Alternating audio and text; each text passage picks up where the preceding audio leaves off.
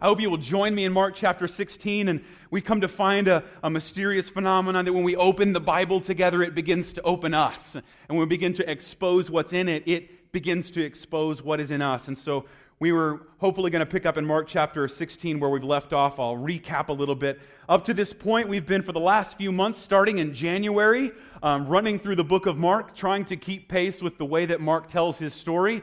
If you're kind of a scatterbrained, ADHD, um, have those kinds of tendencies, well, you, you'll love Mark because before you've even kind of started to process the story he just told you about Jesus, he's on to the next story. And he tells us at a breathtaking pace the person and work of Jesus for the first two thirds of the book. But for the last third, he slows down and covers the last week of Jesus' life in detail, in painful detail, up to last week, where we see the climax of the entire book Jesus dying on the cross. He paints a picture of the meaning of Jesus' death, not, not simply telling us a sensational story about violence or the bloodiness or the pain that was inflicted on Jesus. In fact, he kind of glosses over all of those details, but instead, he wants us to see the substance of Jesus' death, the substitutionary nature of Jesus' death, as we would call it.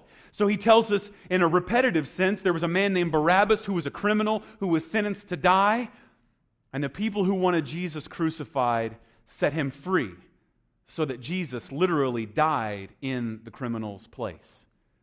So that when he cries out to God, My God, why have you forsaken me? repeating the words of the 22nd Psalm, the way that he dies has some substance to it that even the pagan Roman soldier, the centurion who presided over his death, is the first human being to look at Jesus and not just see him as a chosen Messiah, but as the Son of God. And the substance of his death is so compelling that even the people who killed him see Jesus for who he truly is. And now we get to the end of the story the end of the story, I say obviously, meaning the beginning of a whole other story, but beginning in chapter 6, verse 1, we'll read the first eight verses after Jesus has been placed in the tomb. When the Sabbath was past, Mary Magdalene, Mary the mother of James, and Salome bought spices so that they might go and anoint him, that is, Jesus. And very early on the first day of the week, when the sun had risen, they went to the tomb. And they were saying to one another, Who will roll away the stone for us from the entrance of the tomb? And looking up, they saw that the stone had been rolled back. It was very large. And entering the tomb, they saw a young man sitting on the right side, dressed in a white robe, and they were alarmed. And he said to them, Do not be alarmed. You seek Jesus of Nazareth, who was crucified.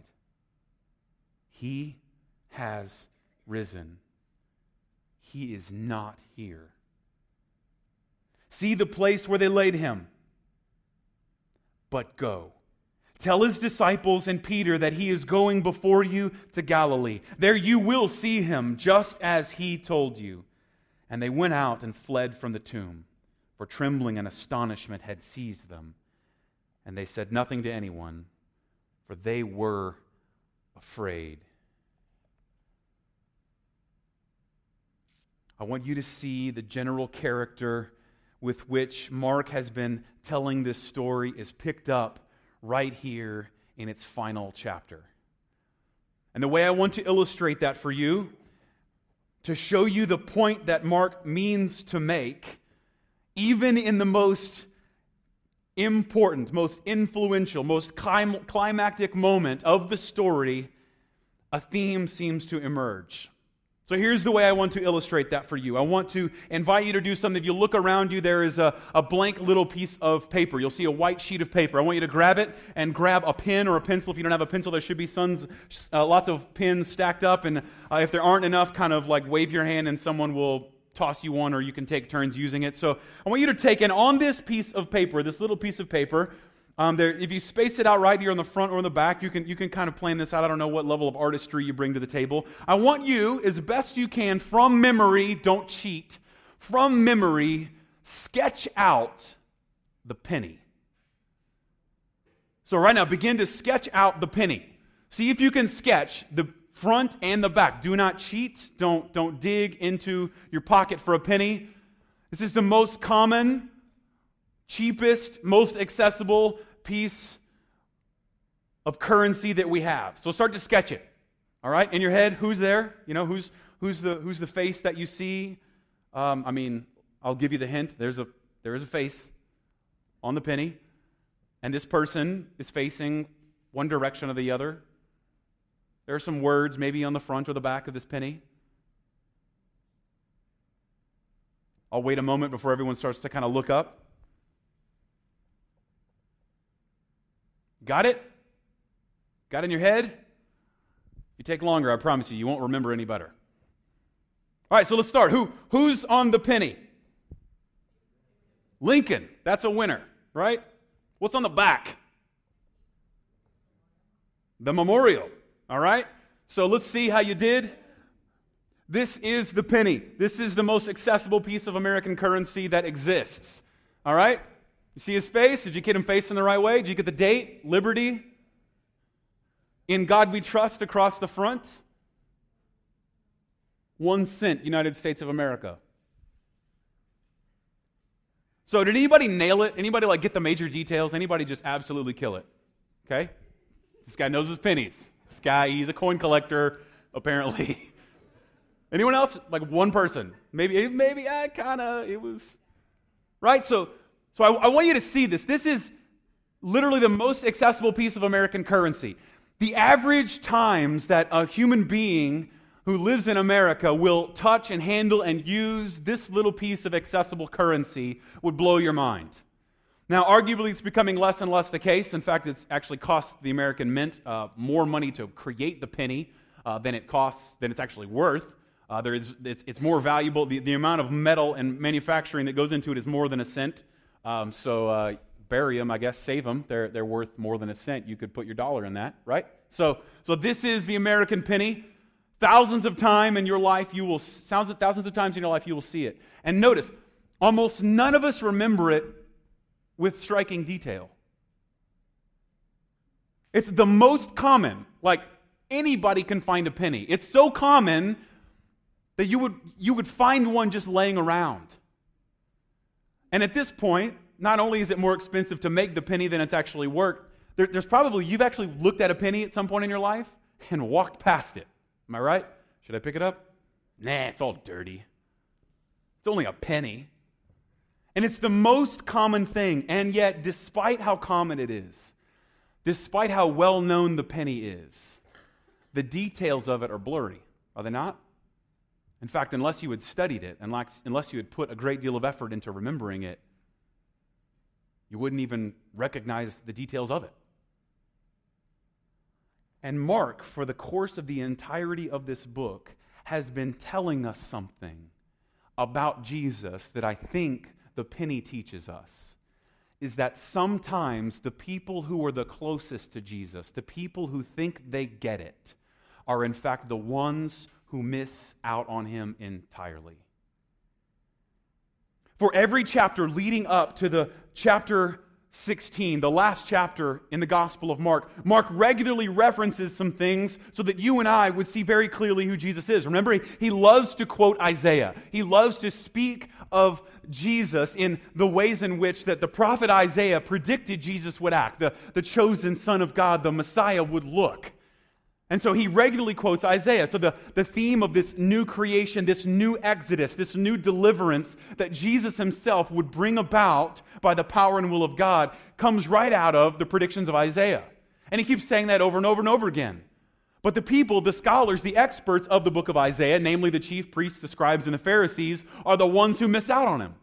He regularly even quotes the prophet Daniel. He loves to quote Daniel chapter 7, where Jesus regularly makes reference to himself as the judging Son of Man who's returning to restore God's sovereign rule.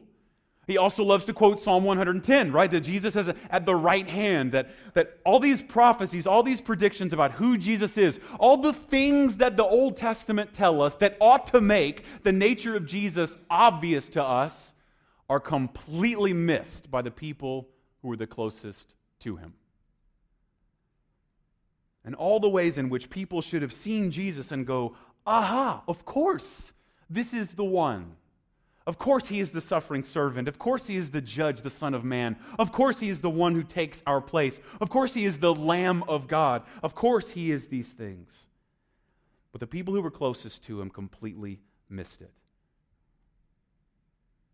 And the question that Mark tells us, the question, mind you, that none of the other gospel writers and their account of the Easter Sunday tell us did you catch it? Did you catch the kind of the question that this entire chapter hinges on? These women go to the tomb, and in verse 3, they say to one another, Who will roll away the stone?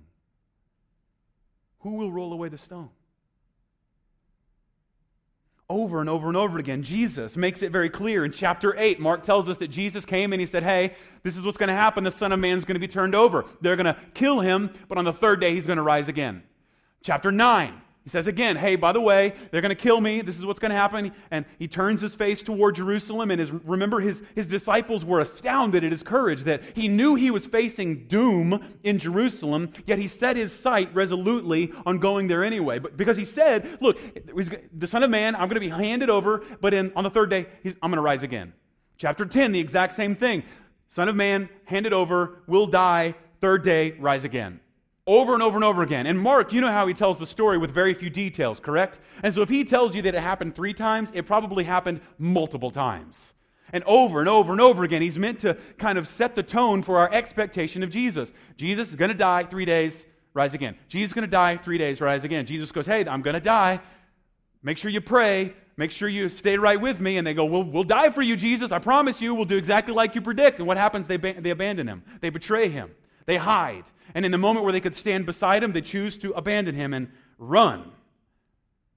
And Mark wants us to have this echoing in the back of our heads. I told you, I t- this is how I told you it was going to happen. This is how Isaiah said it was going to happen. This is how the prophet Daniel said it was going to happen. This is how Genesis said this was going to happen. This is how the new Exodus will look. And this is how the Psalm 110 tells us that it will look. Every single time, Mark wants us to think, we know what's going to happen when the third day comes. There's going to be this readiness and anticipation. And then what do we find them asking when they get there? Man Who's going to roll away the stone? Who's going to roll it away? I want you to catch the loaded nature of this question. Remember, this isn't in Luke, Matthew, or John. Mark, like more than anyone else, I think we see an encourager to his church. He was a part of a church that was in Rome, and he was full of it was full of greek speaking romans and at that time the, the persecution that was overtaking the first century church was, was leading its way to a climax. That ends in some of the worst and darkest days for the church that the history of the church has ever seen. And leading up to it mark wants the people who are at this point filled with fear at this point filled with confusion to be encouraged by the fact that even the people who were closest with jesus had doubts had fears had confusion and the way he tells us this is the way the women ask this question Hey, who's going to open the tomb for us? I don't know if you caught that. Do you, do you have any friends that are especially stout? They're your friends, and like when you need to move something, they become your best friends.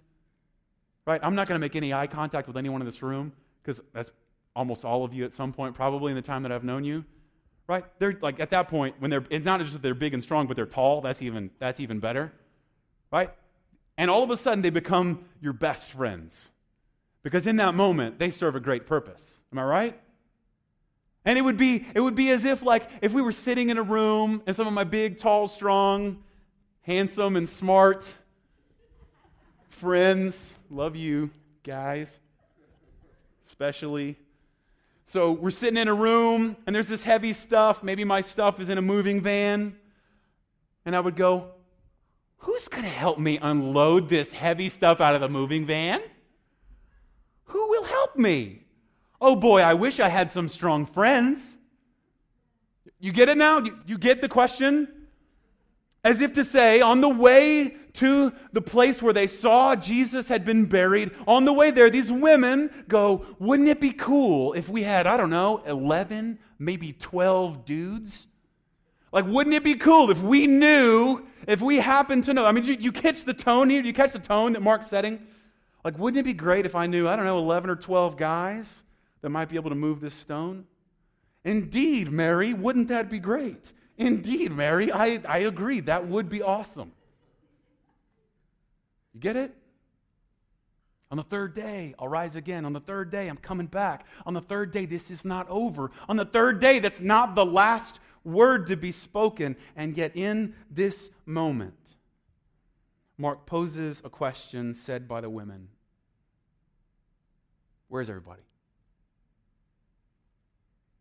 And the people who ought to have known better, the people who ought to have made lots of mental notes that when Jesus is going to die, it's not the end, are nowhere to be found. Mark, especially, I don't know if you caught this, he, he really likes to throw Peter under the bus. The assumption is that Mark and Peter are, are extremely close in the tradition of the church. The history of the church kind of bears this out that Mark and Peter end up serving together. And so he regularly even throws Peter under the bus so much that even when the command in verse 7 for the women to go and tell the disciples, it says, Tell the disciples and Peter, right? Mark has no problem taking every opportunity to kick the disciples under the bus, especially Peter. He tells the painful details in which Peter especially promised and denied Jesus. Peter especially didn't do the thing that Jesus had set out to be done. Because in the end, the people who were the closest with Jesus didn't get it. My encouragement to you, in the same way that maybe the details of the penny have slipped your mind, so also I want to challenge and encourage you. Be awake and be aware of who Jesus is because there is something about him that's worth mentioning. The question I want to kind of pose as we walk through this text is this like why first did God roll away the stone? Why did he roll away the stone? So the story begins about verse 2 of the previous chapter. I don't know if you caught this, but it, it lists people's names with a great deal of specificity. Verse 40 Mary Magdalene, Mary the mother of James the Younger, and of Joseph, Salome. This starts in verse 40. And then, as Mark likes to do, he sandwiches together a story in which the beginning and the end of the story have similar themes, and there's kind of an interjection of something else, namely the presence of Pilate, the death of Jesus, and even the response of the centurion. It cuts this account of these women. But on both sides of the sandwich, you see their names specifically, as if to say, to Mark's church hey, if you wonder about the death of Jesus, which was probably in the context of Rome the thing that was being disputed the most, he says there are witnesses, there are people, and he, he, he lists them out by name. So that presumably Mark was speaking to a church and they could go, well, is, did Jesus really die? And he says, well, look, there are some people Mary, Mary, Salome. And if that isn't enough, there's a guy by the name of Joseph of Arimathea. He presided over the burial he stuck his neck out for Jesus to have a place to be buried. He's the owner of the tomb. If you want to know about Jesus' death, ask him. And as if that isn't enough, verse 44, it says that Pilate himself was even surprised to hear about the death of Jesus. And the centurion who presided over his death, who saw Jesus as the Son of God, was summoned to him, and they all verified that Jesus was dead. They all verified it. Stop for a moment. It says that they were astounded. Did you catch that? Pilate was astounded to hear that Jesus was already dead. I think in this you see the reason that the centurion, when looking at the death of Jesus and the way that he died, saw him as the Son of God. I don't know if you caught that. They were all expecting him to take a longer time to die. It would have been customary to hang the man on the cross and see him hang there for quite some time. It's, a, it's, not a, it's not a way to kill anyone very quickly. In fact, it's the slowest, most gruesome, and painful, torturous way to kill a person. So that the longer that the person can hang there alive, the longer they serve as a lesson for the Romans to teach the people. Like, this is what happens when you come against us. So it isn't a quick and easy death, it's a slow and painful death. And these people were good at it. They were good at making this death draw out. And even the centurion that confirmed to Pilate surprised Pilate with this news. Why? Here's what I think you'll see. Because Jesus wasn't killed only, he gave his life. Jesus gave his life, he gave it away. He wasn't trying to get down from that cross. He embraced the death that had been laid upon him. And when he did embrace that death, cried his last, Mary, Mary, Salome, Joseph of Arimathea, presumably the centurion and all of his soldiers, Pilate, all confirm that he's dead. Why is this important? It's probably because at this particular time that Mark is telling the story of Jesus, the people in Rome were probably questioning well, did Jesus really die? Did he really die? Is it that he actually died? Because for them, that would maybe that would explain how he rolled away the tomb. Now, this is for me. We'll talk about this more next week. We'll get more into it. One of the most beautiful, compelling arguments that I think for the bodily resurrection of Jesus is just that. Luke goes on to tell us that Jesus showed up and appeared to some people and walked a whole day's journey away. Now, I don't know about you, but if I work out kind of hard, um, if I get hit with a ball or maybe hit with something kind of solid, I, I'm going to cry about it for like three to four days. Anyone else? Like I'm going to be sore and regret it for a while. So, a man who endured a beating for the entirety of a day, who was hung and tortured and killed, all of a sudden goes, You know what? I changed my mind. I'm going to move this heavy stone. Is meant to be kind of an implausible argument that Mark wants to debunk by telling us of all the people who saw that Mark actually was dead. So that leads us to the question why did God roll away the stone? Now, for most people, the quick answer is for Jesus, of course. He's dead. But the Gospel of Luke tells us at the very end of, of the story that, that Jesus didn't need anyone to move over the stone. So just see this first and foremost God didn't move over the stone for Jesus. Jesus didn't need that. You remember the story, it's one of my favorites. Jesus appears to walk in bodily form alongside two people who were incredibly devastated by watching this thing that they had put their hope in come to an end when Jesus died. And so, as they're walking home on their way to Emmaus, this man comes alongside them, and is walking with them. And when they get to where they're going, Luke tells us that they begin to eat and they begin to break bread. And in the breaking of bread, Jesus does something amazing. And Luke is very specific about his words. It says that he vanished.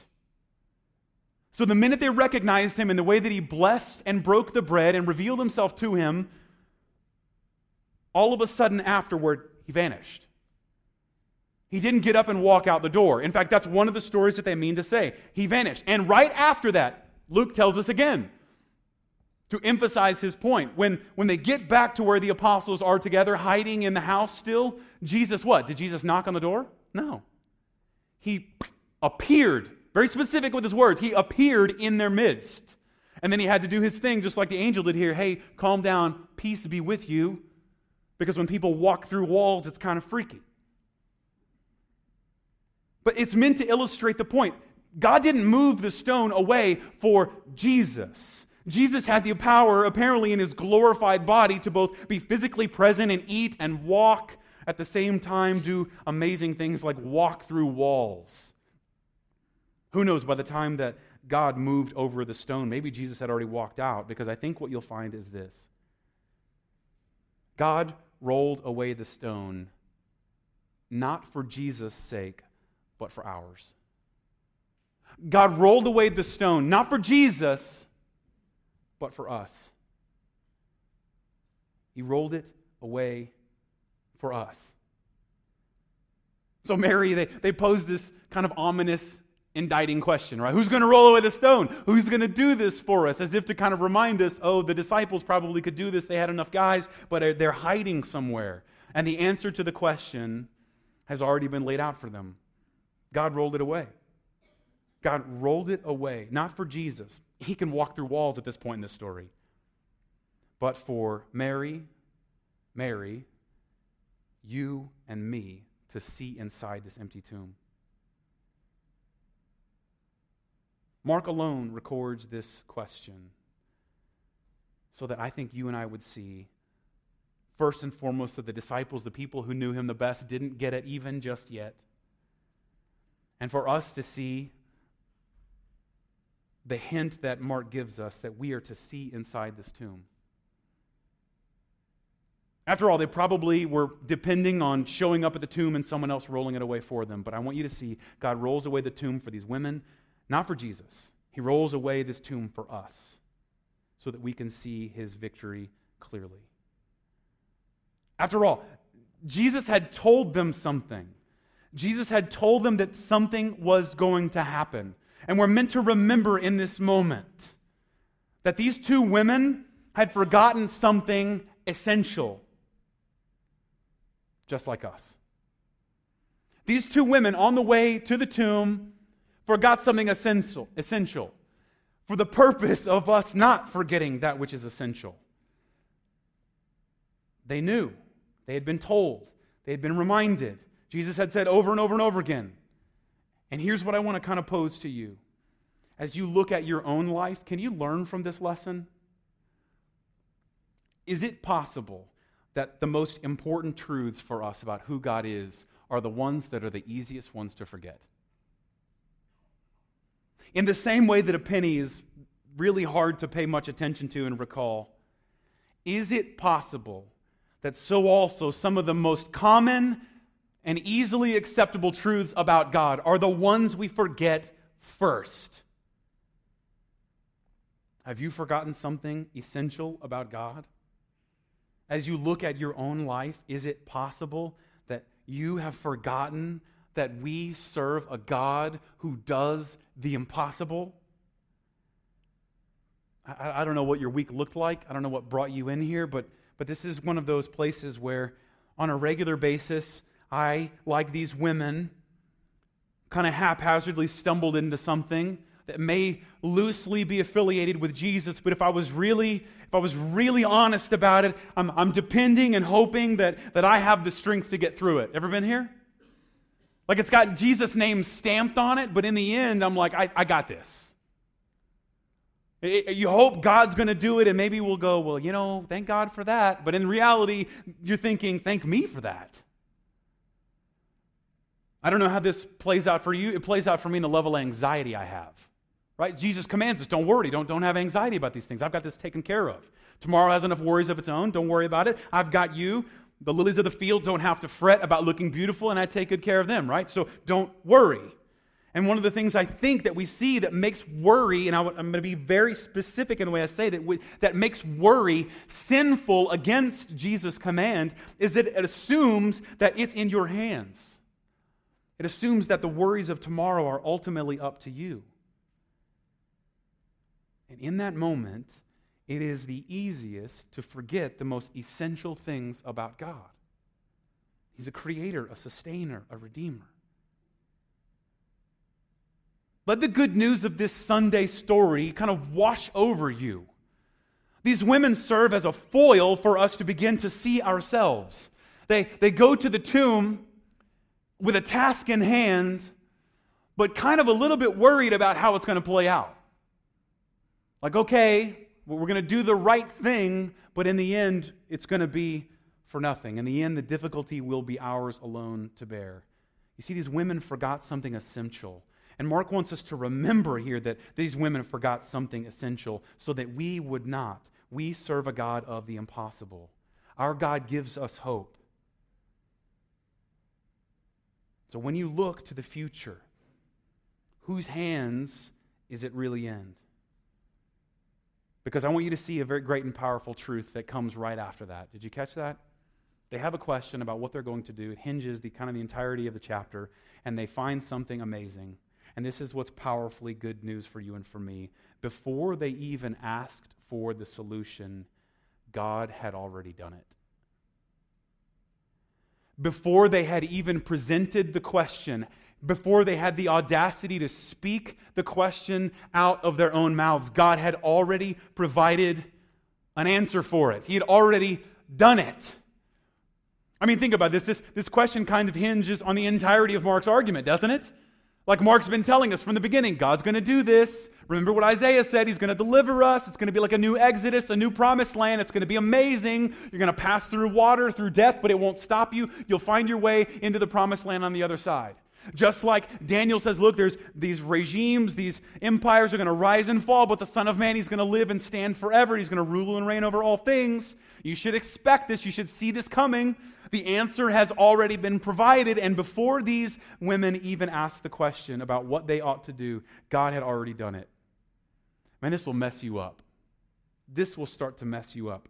Before we even begin to experience forgetfulness about God's character, and before we even express our concern about it, God has already provided an answer for it. Let that just kind of sit on you for a while. Because God does something amazing in this particular story. God moves the stone away, not for Jesus, he didn't need any help. He moves the stone away for you and for me. And before these people had even asked for the solution, God has already done it. Let that begin to rest or bring rest in your own mind. What are you looking for this week? Right? What are you expecting even out of the rest of today? What are you expecting out of the rest of 2016? The big question, the deep question, what do you really expect for the rest of your life? I mean, really. What do you have planned? What are your deepest fears? What are your deepest anxieties? What are your deepest joys? What are your deepest expectations? What are those things? And before you even begin to contemplate that future, we find a powerful picture, don't we? God has already He's already done it. He already did it. Is it possible that God has done something miraculous here? God has done something already in place and is waiting for us to stumble upon it. I don't know if you caught that. These women had a job, and this is the fun part. They didn't finish the job. It says they went out and they purchased some things to anoint the body of Jesus, right? If, uh, it's not, think, don't think like an embalming like the Egyptians would have done. It's more of just a, a, preservation, a sign of honor, a sign of love. And they went and they went to just kind of make things better, right? Because they wanted to preserve and honor the body of Jesus. And so they go and they bought some stuff, and this will blow your mind. The things they set aside to buy to, to, to anoint the body of Jesus ended up being a waste of money. Right? There's a whole other sermon in that, right? Like the things that they had set aside and invested in the future ended up being a waste of money because their, their task was an ultimate failure, was it not? They went to the tomb to anoint the body of Jesus, to cover it with spices, to, to make the, the awful decaying process at least a bit more pleasant. And they didn't even get to fulfill their mission, did they? And the thing that they had set out to do that day was utterly hijacked by what God had already done. And just let that one kind of sink. The thing that they had set out to do was hijacked by what God had already done. And when they got to the place where they knew what they would expect, they were stunned, astonished, and found that God had already done something. Not only had He solved the problem that to open the tomb so that they could see inside it, but He had done something else that is even just as amazing. He destroyed their plans. He utterly destroyed their plans. If I could just kind of be harsh and truthful at this point, I pray this as graciously and carefully as I can over my life and yours. But there are some plans that you presently have right now that seem like they are well intentioned and they seem like they are honorable. And I, I just want to warn you and pray for the, the hastiness to come about. God is on his way to destroying those plans. Like, as we speak, those things that you expect for today, for this week, God in his mercy is on his way to ruining those plans. And you think you're bringing some level of authority to the table, some level of foresight or insight into the future. And I want to warn you, God is going to rip those things to pieces. I'm telling you this for good reason. Notice what Mark didn't tell us. They didn't Mark didn't tell us that Mary and Mary go, oh my, what will we do with the thing that we have that now has no purpose, right? Because what a silly thing to be upset about. What a silly thing to look at the empty tomb of Jesus, hear the words of the angel that he's alive and he's, he's been risen, and then to look at the thing that God had done and laid out for them, prepared for them, finished on their behalf, and go, oh man, this ruins what I was going to do today. This really ruins our plans. What, what are we going to do with all this, this incense? What are we going to do with all this stuff? It costs us a bunch of money. Do you get it? You ever heard those words kind of come out of your own mouth?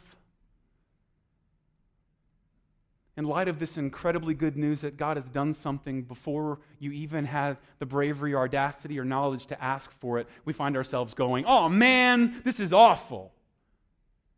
What a waste. Notice they didn't say that, did they? And so here's what I would push back on you, and you can push right back on me. Neither should we. When the plans that we set begin to fall apart, I want to just possibly pose something here that I think the text seems to imply. When, when the plans that we have for ourselves fall apart, it's possible that God is doing something monumentally bigger than what you saw. It is possible. Now, now, now, be careful with this. Don't, don't run into someone's tragedy and go something, say something crazy like, well, you know, everything happens for a reason, right? I mean, there's, that's like nebulously true, but on the other hand, incredibly unloving. Don't do that, right? That's not what we do here. But what we do seem to do here is that we seem to look at the ways in which God has done something on our behalf before we even had the courage or foreknowledge to ask for it. And when we see it, these other failures start to look smaller. Notice that they didn't say it was a wasted day. And so here was what I would argue for you neither should you. Because before they had asked for a solution, God had already provided it. So that when it came about, they didn't stop and complain. I'm praying for some of you. This is I, I, I know what I'm praying for. Some of me I don't, but like I love you, and I am praying. I'm, I can't wait for God to destroy some of the stuff that you're currently investing in. I can't wait for God to rip the rug out from underneath you because I, I want to warn you, it's going to hurt, but there's this ever greater joy waiting on the other side as you as you as you're like clinging to this thing and God allows it to be ripped to shreds and that brings great sorrow, I want you to see God's mercy because he's probably given you something better. You don't believe me? Is that not, didn't they not think to themselves, today we're going to go over here, we're going to do this thing, we're going to put the, the ceiling, you know, we're kind of kind of seal the deal. This thing that we've been doing with Jesus, we're going to kind of lay it to rest today. We're going to go and do this thing. This is the calendar for the day. And none of that happens. Everything gets ripped to shreds. But instead of seeing as a meaning as a, as, as a means to mourn, they see it as a means to rejoice. And they are astonished and full of awe as a result. So, when the things that you and I plan for start to fall apart, may we be the people who immediately run to this chapter and go, okay, this is awful. This is painful. This hurts. This is what happens in the brokenness of the world. But it is possible that God might be doing something bigger. And He might have already done it before we even asked for the solution. Because I think you'll find here God raised Jesus from the dead and He rolled away the stone to remove the word impossible from your mind. God moved the stone, raised Jesus, and made the story of this day happen so that you and I would no longer have the word impossible as a category in our heads. The way I'll kind of finish it this way can, you imagine, like, what these women must have felt like? Can you imagine the the sense with which they walked or trudged to the tomb. For the last few years of their life, they'd invested everything into this guy. And over the last couple of days, they'd watched it all completely come crashing down. And we find something amazing. God does something, and in the midst of their sorrow, on their way to finally let this one die, let this one lay to rest, and to prepare for the next stage in their life, God does something to remove the category of impossible from their mind. Because even though Jesus had predicted, even though Jesus had said that this is what was going to happen, notice that the apostles weren't there waiting and ready for Jesus to walk out of the grave. Uh, remember what they'd forgotten. They watched Jesus raise Lazarus from the dead.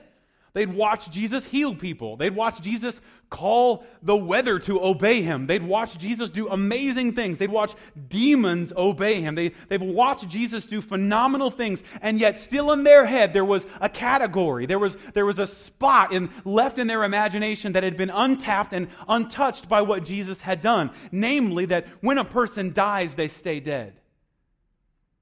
There's nothing more final than death, and God does something here to remove the last possible category in their head that they qualified as impossible. The second thing that Jesus accomplishes here is something that God loves to do, and this is why I want to encourage you and leave you with this. In the moment where their faith was all but extinguished, in the moment where their hope was at its lowest, that is where God intervenes to reignite their faith. In the moment of their greatest doubt in what Jesus was doing and their greatest confidence that it was over. Like this, they, they're on the way to putting the finishing touches on the end of this season of their life, right? In that moment where they were ready to, to, to wish or to, to just like give up their wishes and say, This is over, this thing that we'd put our hope and trust in is done. In that moment, God does something, and I would argue He really loves this more than anything else. In that moment, He reignites their faith. In the moment that their faith was all but lost, God evidently takes great joy in restoring people in that second. So, for you in this room, can you, can you relate to that?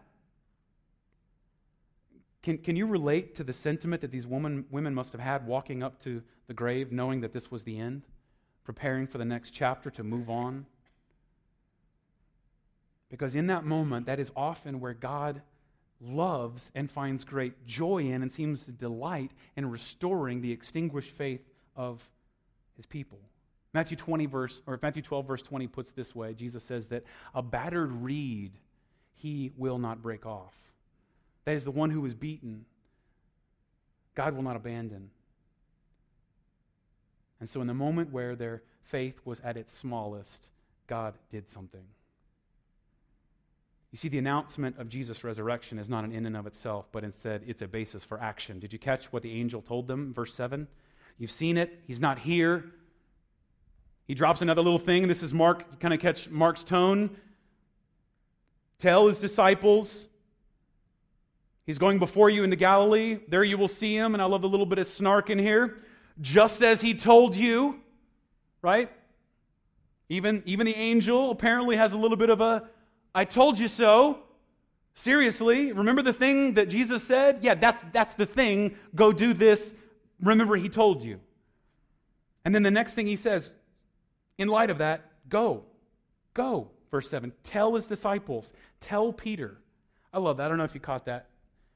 You remember Peter, right? Remember the one that Mark loves to throw on the bus? Because he's just like this serial failure. He's just like every chance he gets to, to stand up for Jesus, he just fails or he just loudly does something ignorant. Isn't that interesting? The person who seems to have a track record of missing the boat the most often, the angel seems to single out and say, Make sure you tell him. You know the guy that's probably beating himself up the most? Because you know Peter's type, right? Have you met this person? I, I, resonate with Peter, right? Really high, high, really low, low, right? Like manic. Like Peter, woo, and then, oh, I'm going to kill myself. You, you, you, met this person? That's what, this is probably what Peter's like, because he's the guy, let's do this. And he's like, I quit, I failed. Right? This, so, so at this particular point in the story, you've got to assume Peter's at the lowest of lows. He's hiding somewhere and thinking that failure has utterly overtaken him. And what does the angel do? The angel makes sure to give a word of encouragement to the person who probably was wearing his failure the most heavily. So that for you in this room who are wailing, wearing failure, who are wearing the weight of sin, the weight of secret sin, would realize that there is good news. God has done something and He has provided a solution. And if you would begin to trust it, there is a word for you here. A word that this is not the end because of Jesus Christ. In fact, this is the beginning. Let's pray. God, we thank you for your goodness. We thank you for your mercy. we thank you for the good news of this day. We thank you that this day is continually commemorated by us. Uh, we thank you that this is not the end, but it is the beginning. We thank you that because of Jesus Christ, all of the things that for us fit into the category of impossible become less and less so. God, here's what I, I, pray for, for us. I pray that for those in this room that maybe they're full of doubt and full of skepticism, and the thought that Jesus has done something to demonstrate for us that God is real, uh, for those people that bring a great deal of skepticism and a great deal of doubt and are overwhelmed by questions, would you in this moment begin to answer those questions and demonstrate that for them, just like these women, some of the answers you've already been unfolding? If we find ourselves overwhelmed by doubt, would we sympathize deeply with these women? Would we sympathize deeply with the people not in this story, the, the disciples who had maybe all but given up? And in the place of doubt, would you speak this word of good news that the category of impossible is nothing for you? That's the place you tend to work the best. And demonstrate the ability for us, give us the gift of faith that we would receive this pardon and receive this gift to believe in that which is impossible. That you would take the dead and bring them to life. That you would take our brokenness and make something beautiful of it. That you would redeem the lost and give sight to the blind. For the rest of us, maybe we know this good news, but maybe just like these women, uh, the most foundational and fundamental tenets of our faith are the easiest to forget. And like even just a penny, they become so common that we really don't have any value for them at all. In this moment, would you restore us? In the moment where our faith is all but extinguished, would you restore our enthusiasm? Would you give us a new joy that we would see the things around us as merely the canvas with which you love to paint beautiful things? That the brokenness and what seems like the end and the failure of things is, in fact, the exact place that you mean to demonstrate your grace. God, restore us. Give us the gift of faith. And give it to us again and again so that we would see the beautiful story that comes to an end. We thank you for this. And we thank you for this good news and this chapter. We thank you that this is the beginning and not the end in Jesus Christ. Amen.